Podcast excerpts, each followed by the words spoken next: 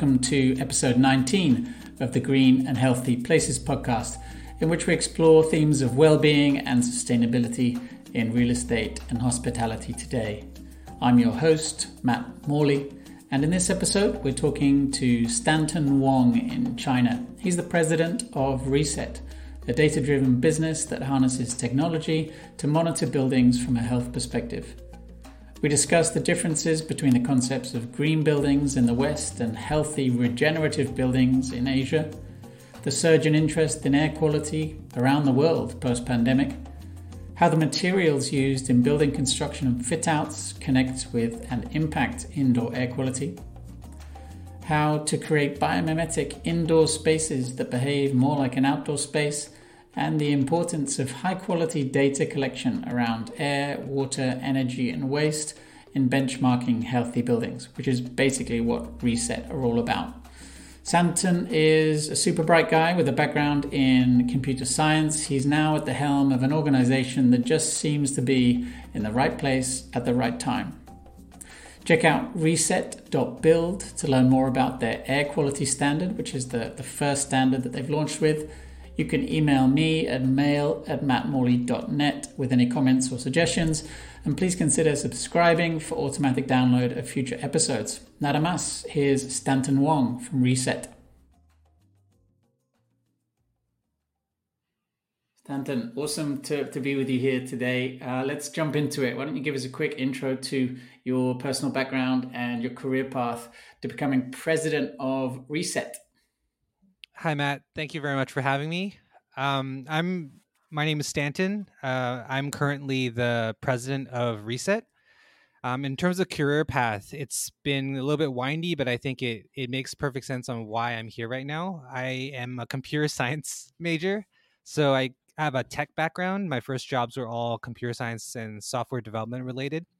Um, I was visiting Shanghai, which is where um, one of our offices are in um, that's where my mother's from. So I was visiting Shanghai. I met Raefer, and then I really liked what they were trying to do. They were essentially trying to um, look at how technology can affect and um, figure out how to monitor and learn about building behaviors.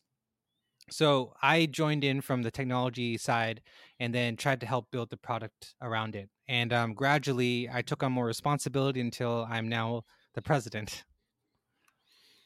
Good on you. Well, you you've touched on it there, but I mean, I, have been going through this process myself, as as I mentioned to you, of of uh, you know studying your your reset air, and and it's one of the things that's really come through is that sort of that data driven approach. But you know, another thing that's been immediately stood out for me was was some of the content with the the study materials around the difference between, let's say, green and healthy. So you kind of have this um, dichotomy in the market at the moment, right? Between, or is there? There's there's green buildings and there's healthy buildings, and there's green and healthy buildings. And and there was just one comment in some of the pieces that you've published online around how, with China's five thousand year history of regenerative medicine, perhaps you know it's sort of a different terminology or different way of thinking about that. I just found that was that was a really fresh approach. So, how did you how did you introduce that idea into this this sector?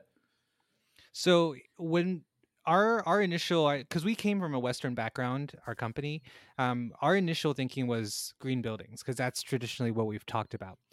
When we were pushing the idea in China, it was not very strongly received, and it was because traditionally it, the environment, the concept of green, just wasn't part of the consideration. But very strongly, part of the consideration was health and well-being in general, just for that um, for the average person. And so once we started talking more about um, what a healthy building is for occupants inside, there was a lot more interest in understanding what that meant.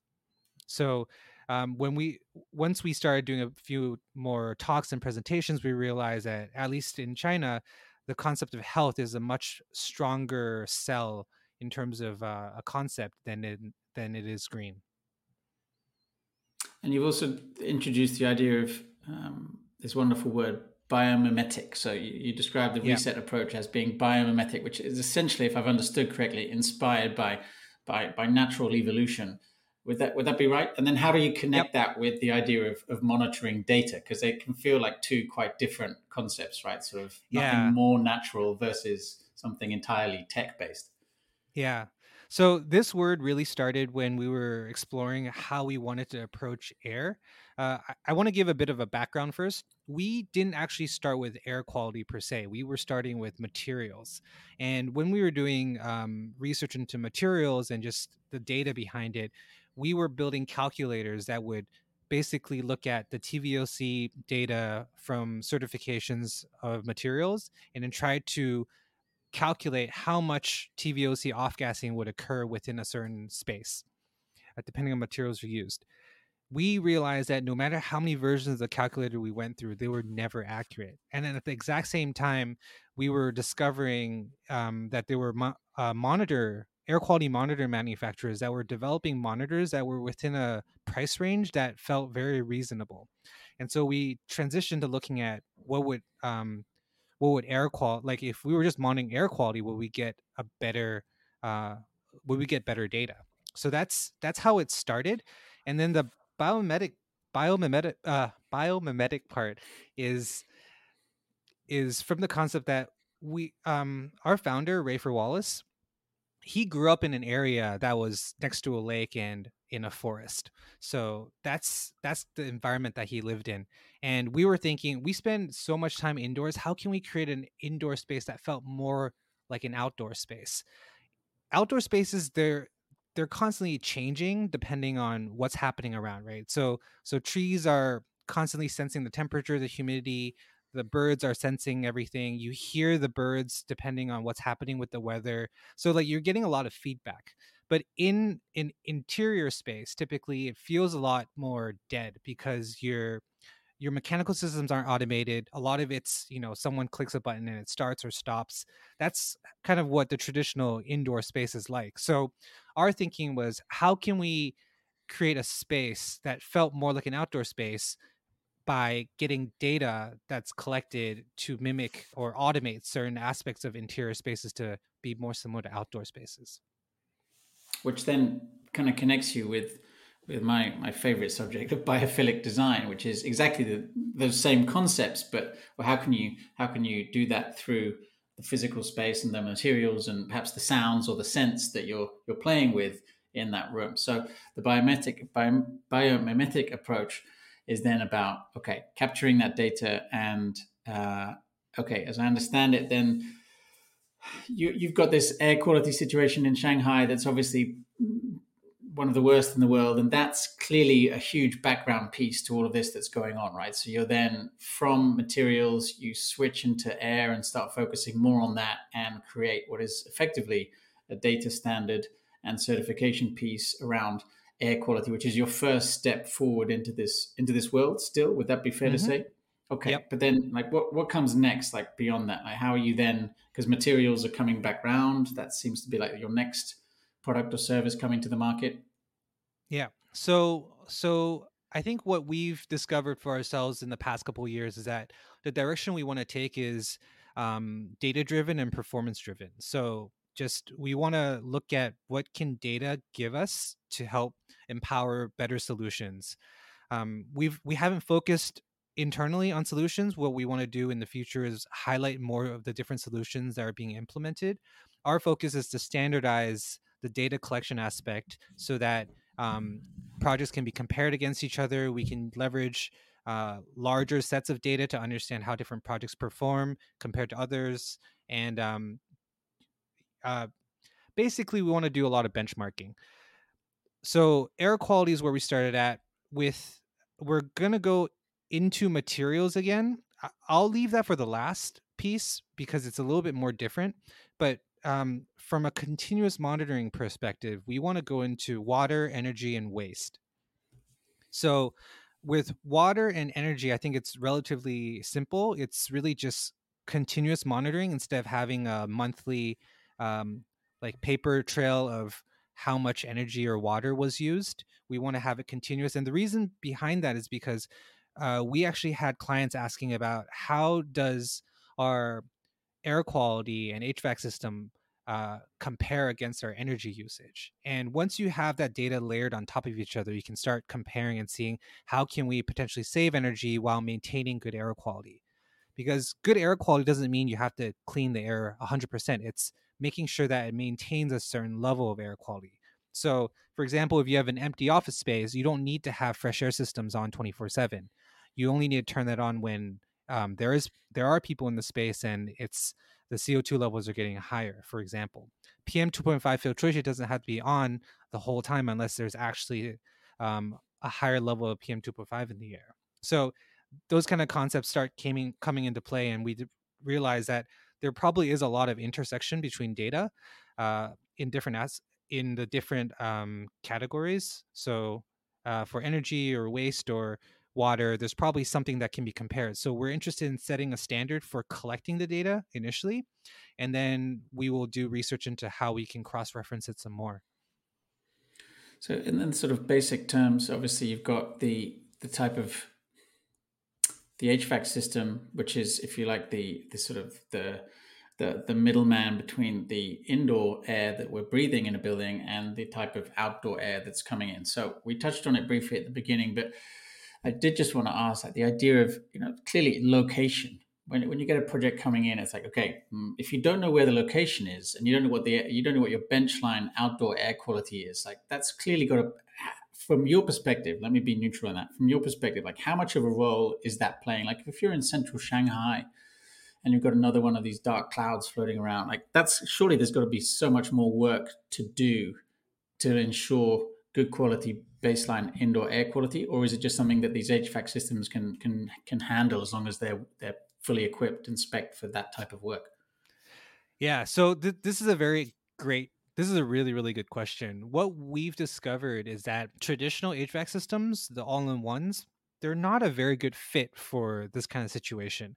So I'll give an example. One of the reasons we started separating core and shell and commercial interiors is because there is two different there's two different roles. One is the central HVAC system. Core and shell is the property owner controlling the central uh, HVAC system that includes fresh air systems.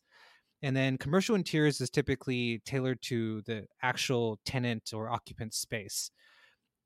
The in the occupant space, you want the air to be clean no matter what. So, but you don't actually have control over the central HVAC. Typically, you you ask um, the landlord to turn like you need more fresh air or something they'll help you figure something out but it's not instantaneous they have to configure something it's not automatic. So um, what we've discovered is at least for pm 2.5 um, there's now a lot of single units that you would install uh, in your occupant space like in the ceiling um, uh, I, for some reason I can't remember the term for it, like in ceiling units where yeah the the, uh, the, the recirculation ones right? Where you, yeah, recommend not having the portable ones. You don't want the like the portable carry around ones. You want them installed in the ceiling. Correct because we want it to be automated. We don't want it to be something where people are pressing to turn it on and off because it's it should be more natural. And when it's installed in the ceiling you can have the tubing um, have the intake be on one side and the out the the outtake be on the other side so that there's actually more circular motion uh, air motion. So it cleans the air better than a unit that's sitting on the ground and just trying to clean the air around it. Which is uh, already what we're seeing. Almost there's kind of like this this sort of knee jerk reaction to, um, yeah. I mean, I'm, I'm seeing it in, in, crazy places where you know go to the physiotherapist and uh, clearly they haven't got enough ventilation in there. You can see that the HVAC system is really just just not doing what it needs to be doing, and they've got like one solitary uh, floor fan, if you want to call it that, trying to do yeah. the work of, of the system. So, and, and, and that places us in the context of what's happening around us, right? So, like, how have, you know, we're in the middle of a, of an airborne pandemic, and like, how has this impacted what you're doing? Or do you just feel like now actually it's, it's finally you're getting more the attention, the attention that, that the, your work deserves and that you just need to speed it up and that maybe you're able to grow and expand over the next year or two? I think the pandemic has definitely generated a lot more interest in air quality. Previously, I mean, air quality has always been relatively invisible. Aside from temperature and humidity that you can feel, most other things, it's people can say, oh, CO2 level is very high. You don't know it, but you might feel like dizzy or sleepy, etc. You just you feel it, but you don't have any numbers to uh, leverage to understand what's actually happening. So by having monitoring, it helps you start understanding your space, the air in the space, and all that stuff. Um, last year, while the pandemic was kind of really serious, we were doing research into how um, the metrics that we're monitoring affect how um, affect how easily it is to transmit uh, aerosol viruses uh, through the air.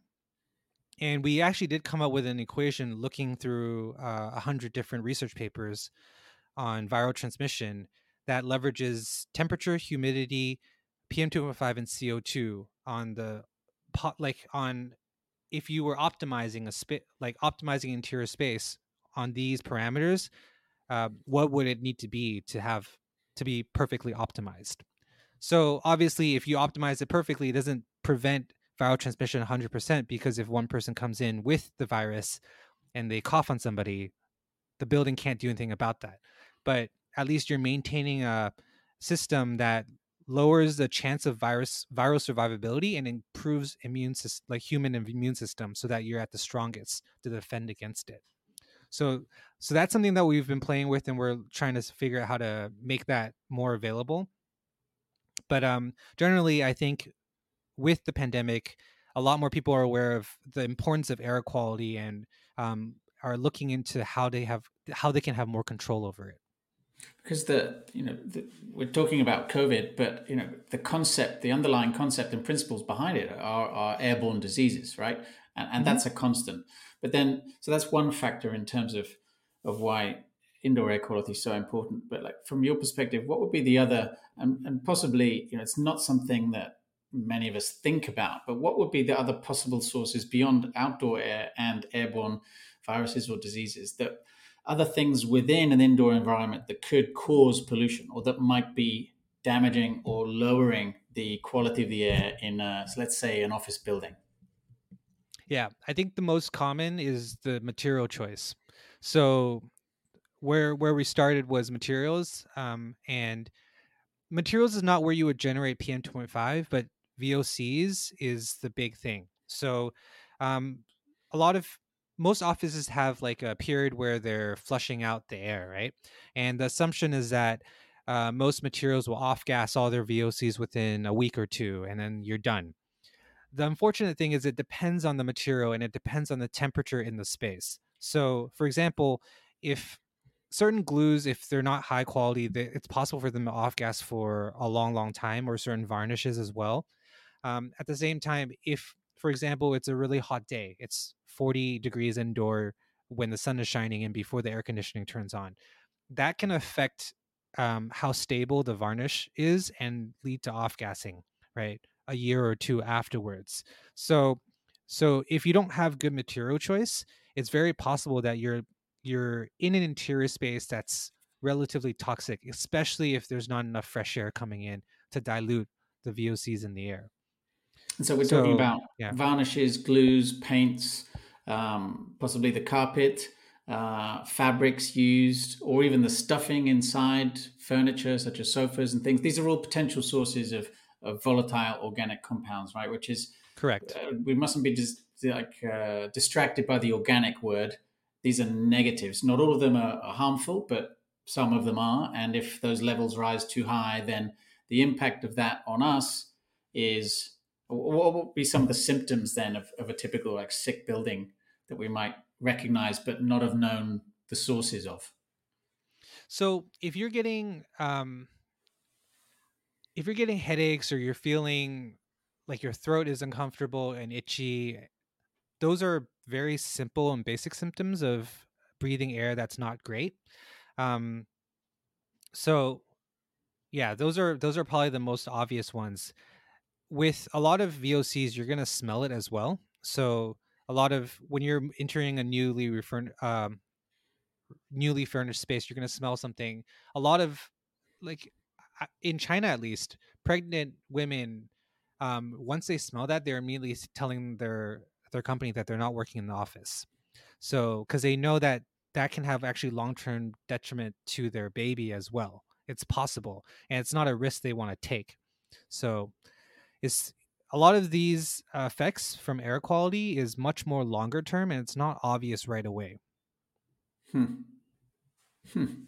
And so if we were, let's say if you if you were to take a project that was in a rural location then, or or say a yacht in the middle of the sea, you might think that the indoor air or the yeah the outdoor air quality coming into the building passing through the the air conditioning system would be wow what could be better right? But then materials if you've if you've stuffed that that indoor space whether it's a, a residential building or or a commercial building with materials that are bringing in uh, off gases or that are producing off gases then you're you're potentially creating a situation whereby the indoor the outdoor air quality is really quite good. It's fresh air. There's there's no mm-hmm. industrial use nearby etc but you've got a, a, reduced quality of indoor air because of the off gases being produced by your furniture your glues and paints and varnishes. Yep. So indoor air is almost always worse than outdoor air um, because of the way that we've built our our world. Um, this the indoor air issue wasn't nearly as much of an issue for our ancestors because we didn't have such enclosed indoor spaces and we didn't spend nearly as much time indoors previously. Um, even, for example, in in China, um, most families are very used to the fact um, of opening windows every day. Like they want to bring in the fresh air. Obviously, now we have the PM two point five issue, but previously the idea was you want to dilute the air, you want to bring in the fresh air, right? Because indoor um, there's an indoor buildup of potentially chemicals or other things uh, if you don't know what's going on. So the the most simple way is just opening windows, bringing in fresh air, diluting everything. VOCs are not a problem outdoors because it's been completely diluted. It's just it's so diluted. It so it's all about how much of a dose you're getting, right? That's mm-hmm. how it how you determine how much it affects you. And I know you guys are you're really big on on the, the quality of, of the monitors in place. In fact, a lot of mm.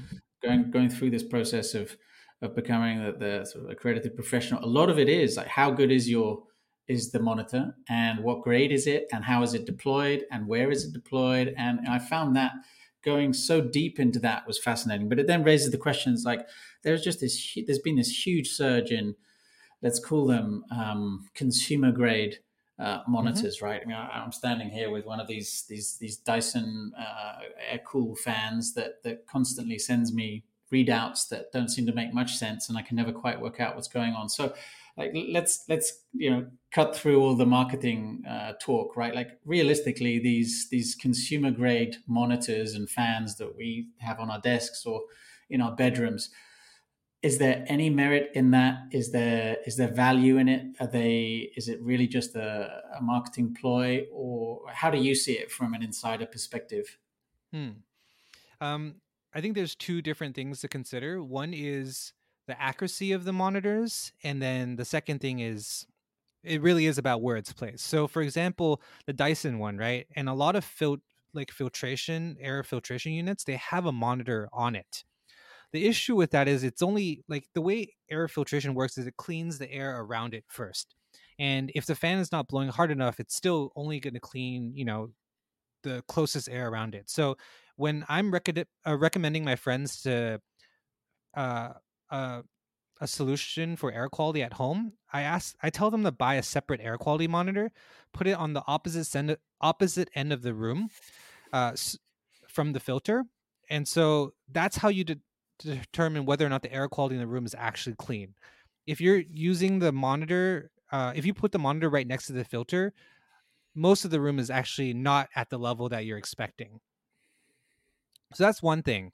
Cons- the other thing is consumer models are actually very good at giving you a basic trend of understanding like what's happening. The thing that they're not very good at um, is the accuracy between the units. So what we've seen a lot is if you buy um, five consumer units and you place them all next to each other, it's very possible that two of them are reading a little bit or quite a bit off from the other three. So it's not balanced in that way, but all of their trends are probably going to be very similar. So they're going to all peak at around the same time. They're all going to dip at around the same time, um, but their numbers are not going to be quite that similar. That's that's something that we've seen. Um, so if you're in an office space where you're trying to demonstrate that you are leveraging air quality for for either automation or you're trying to show that you have high quality data, you want to use something that is more consistent um, with numbers of reports. So that's why we've been doing testing. Our tests are really just asking manufacturers to give us five different monitors uh, of the same make, and we test it over three weeks to a month and see how they perform in different situations. And even even grade B ones that we've tested, multiples of them have failed the first test. And we have to send them back with a report telling them what's wrong, and then they have to um, fix the factory calibration process. So before it gets shipped, um, if it's not properly calibrated, properly stored uh, before shipping, then it's very possible that the numbers will just get wacky because sensors are not they're not completely stable yet.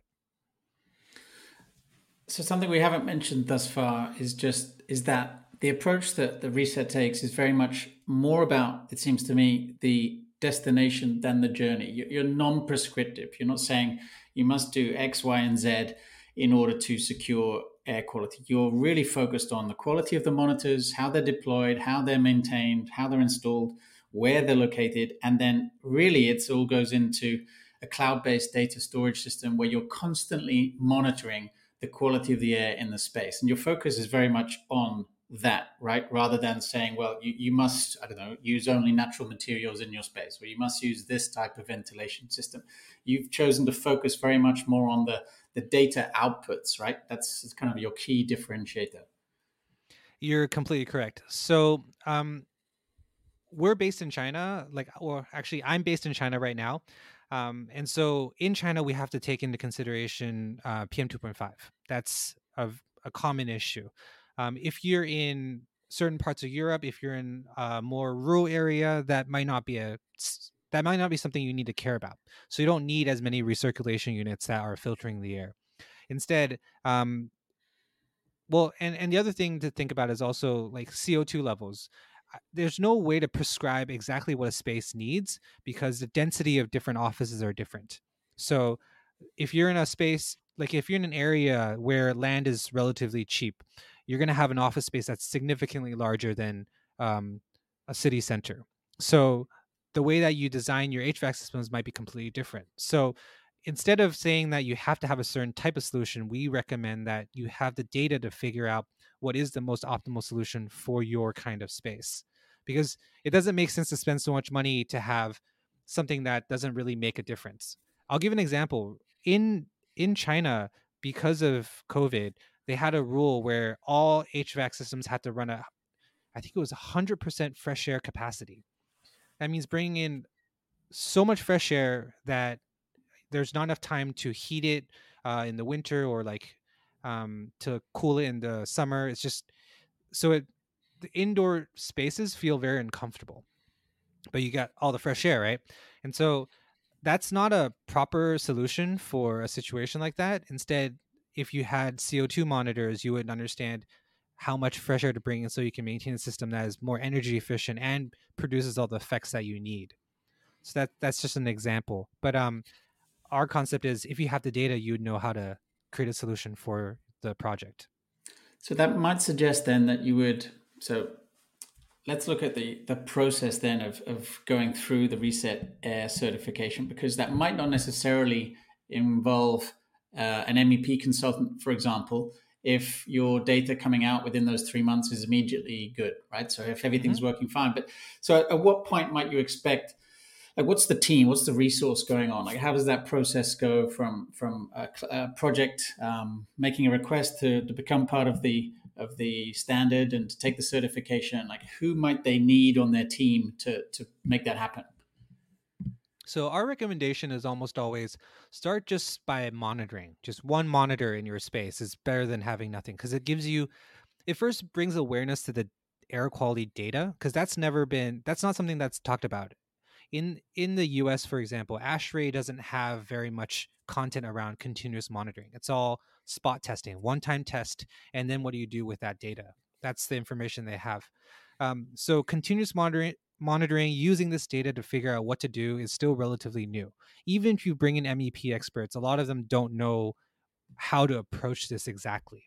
that's that's really the biggest issue that we're encountering right now. It's that yes, you can get the data, you can monitor, but what do you do after that? If you have a good space and the air quality data is already good, it's it's not very complicated. You just get certified. You install the monitors. You go through the process, which includes three stages: um, the documentation, which is you you demonstrate you show where you're going to mo- install your monitors the site audit which is we verify that they're installed properly in the right place and then the data audit which is a is a continuous um, audit of the space forever. You get the certification after three months but we need to continue tracking the project because if you stop then we assume that something has happened and um, you lose the certification. So we're not one of those um, we're not a one-time certif- certification. It's more of an operate operational certification where we're tracking the whole time. Yeah and then, and then you get into and then you know i can imagine uh, it, it might provide peace of mind it might provide transparency for uh, let's say a commercial building owner, landlord who, through their facilities management, wants to communicate to their tenants that, look, we're doing every, everything's good. You've got good indoor air quality. There's, we have nothing to hide. Equally, it can raise an alarm, right? And, and at that point, mm-hmm. you can imagine the project then, whether it's MEP or it might be that they have a materials issue or there might be off gases going in. And so your data would be able to give some sense of where the problem is, right? Based on whether it's CO2, whether it's PM 2.5, PM 10, or some other point that's creating issues, right? So you'd be able to get pretty close to get, sniffing out where the problem is. Yeah. Our best case studies, our best stories are all around um, how quickly people found out what the issue was. So I'll give two. One is a commercial interiors case, like a story. Um, there's a project that was that has that was um passing every month, right? They've already got certified and everything, and all of a sudden one month they failed. They looked at the data and saw that on I think the 16th or 17th of a certain of a month, all of a sudden the TVOC uh, numbers went up and it stayed up. So TVOC, if it spikes and then drops, not a big issue because perfumes, alcohol, all that stuff can affect uh, today's TVOC sensors. So Friday afternoons, typically, um, a lot of offices will have a high spike of TVOC because it's happy hour. Um, but if TVOC goes up and it stays up, that means something just got installed that is permanently off gassing like a significant amount of TVOC. So we looked in the data. We told, we helped, um, we asked the tenant what did they install or add to the space on that day and they found out that they installed a whiteboard um, and the glue used for the whiteboard was off gassing TVOC heavily. So they removed it, they scraped off all the glue, and then the TVOC went back to normal. So that's an example of like having the data to figure out what went wrong. Um, another example that was really was really good was um, TVOC in a office building can affect other tenants because um, a lot of the HVAC systems are all connected. So there is a there was a newer building in Shanghai, and they only allowed um, construction teams to come in at night to work because some of the other spaces were already occupied. Um, they noticed that on an on a certain afternoon that uh, TVOC and PM2.5 were spiking on one of the floors. They had um, monitors in the HVAC systems, and so they sent a security guard over, and they found two workers trying to catch up on some of the work that they had to do. And then obviously they kicked them out. But um, they did this within half an hour of seeing the data spike. So it's just it's little things like this. It's if you first of all their team is starting to leverage the data, which is something that they probably wouldn't have done before if they didn't have the data. And um, with the data, you can make really quick response times and you can solve a lot of issues. It's an important point to mention also the idea of I know you, you, you actively promote uh, the communication of that data, right? You, you, you mm-hmm. encourage like maybe having a display screen in reception so as, or, or by the elevator. So as people come in, they get some sense of, of where we're at on the day, right? So you really, the data isn't managed and stored in your cloud and it stays there. It's very much kind of this positive feedback loop, right? Where it's constantly coming back through to each project that then communicates that to the, the occupants themselves. Mm-hmm. I think that's key because there there is often that sense of you know things taking place at some strategic level, but then the occupants maybe not engaging with it, or or worse, you know, having an air, air quality monitor on their desk and and taking trying to take ownership of it, but it's poor data and it's you know it's just not it's not reliable, right? So you're trying to put a, yeah. like a building level system in place. Yeah.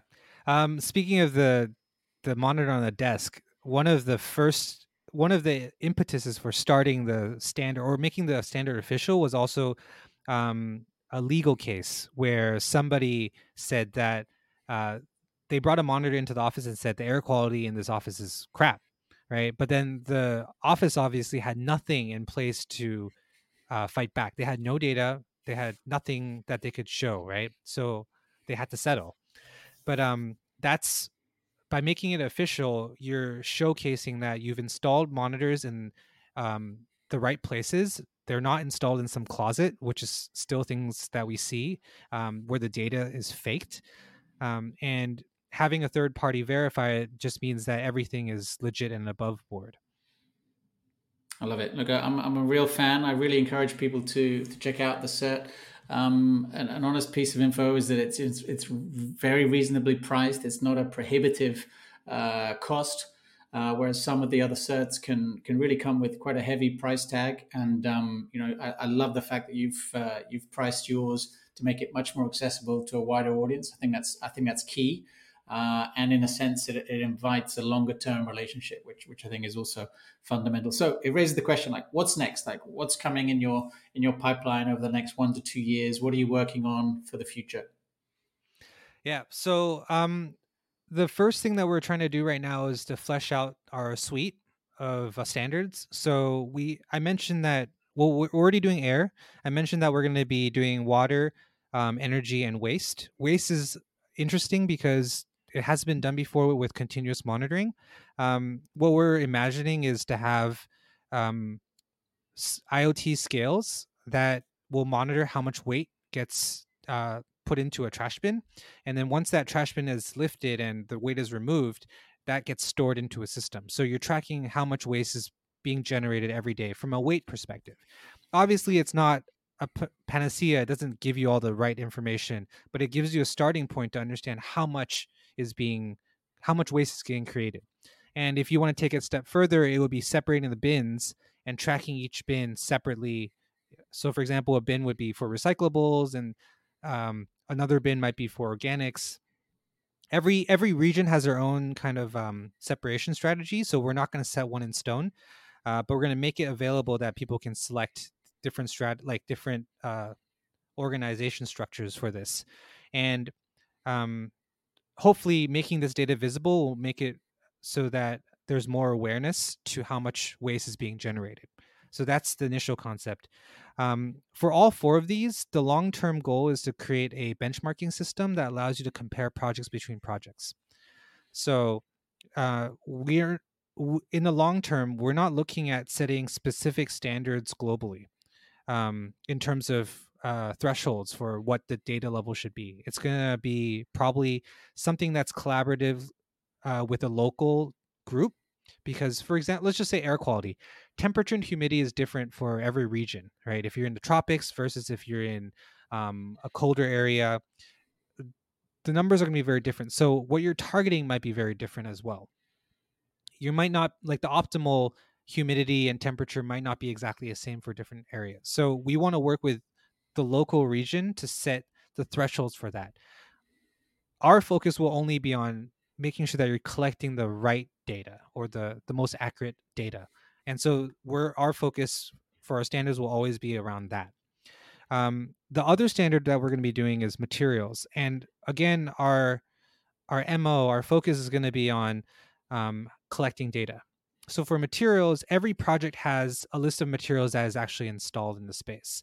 We want for every project in the future to have that list and we start scoring that list based on how much information in regards to health or carbon or um, safety of each material is collected. So we're the scoring system is not necessarily going to be initially based on how good the material is because once you see it you'll you'll realize whether or not it's good because that's the stuff you're installing to your space. Instead, we want you to do the research of the material so that you're aware of what you're actually putting into your space. So the scoring system is based on how much do you understand what's actually going in? Are you actually collecting the information? Do the materials that you select actually have any of the information that you're looking for? And materials that are actively trying to collect more information for these aspects will be um, will be more noticed. So we want to incentivize materials to really care about um, the health aspect, the carbon aspect, um, that kind of stuff.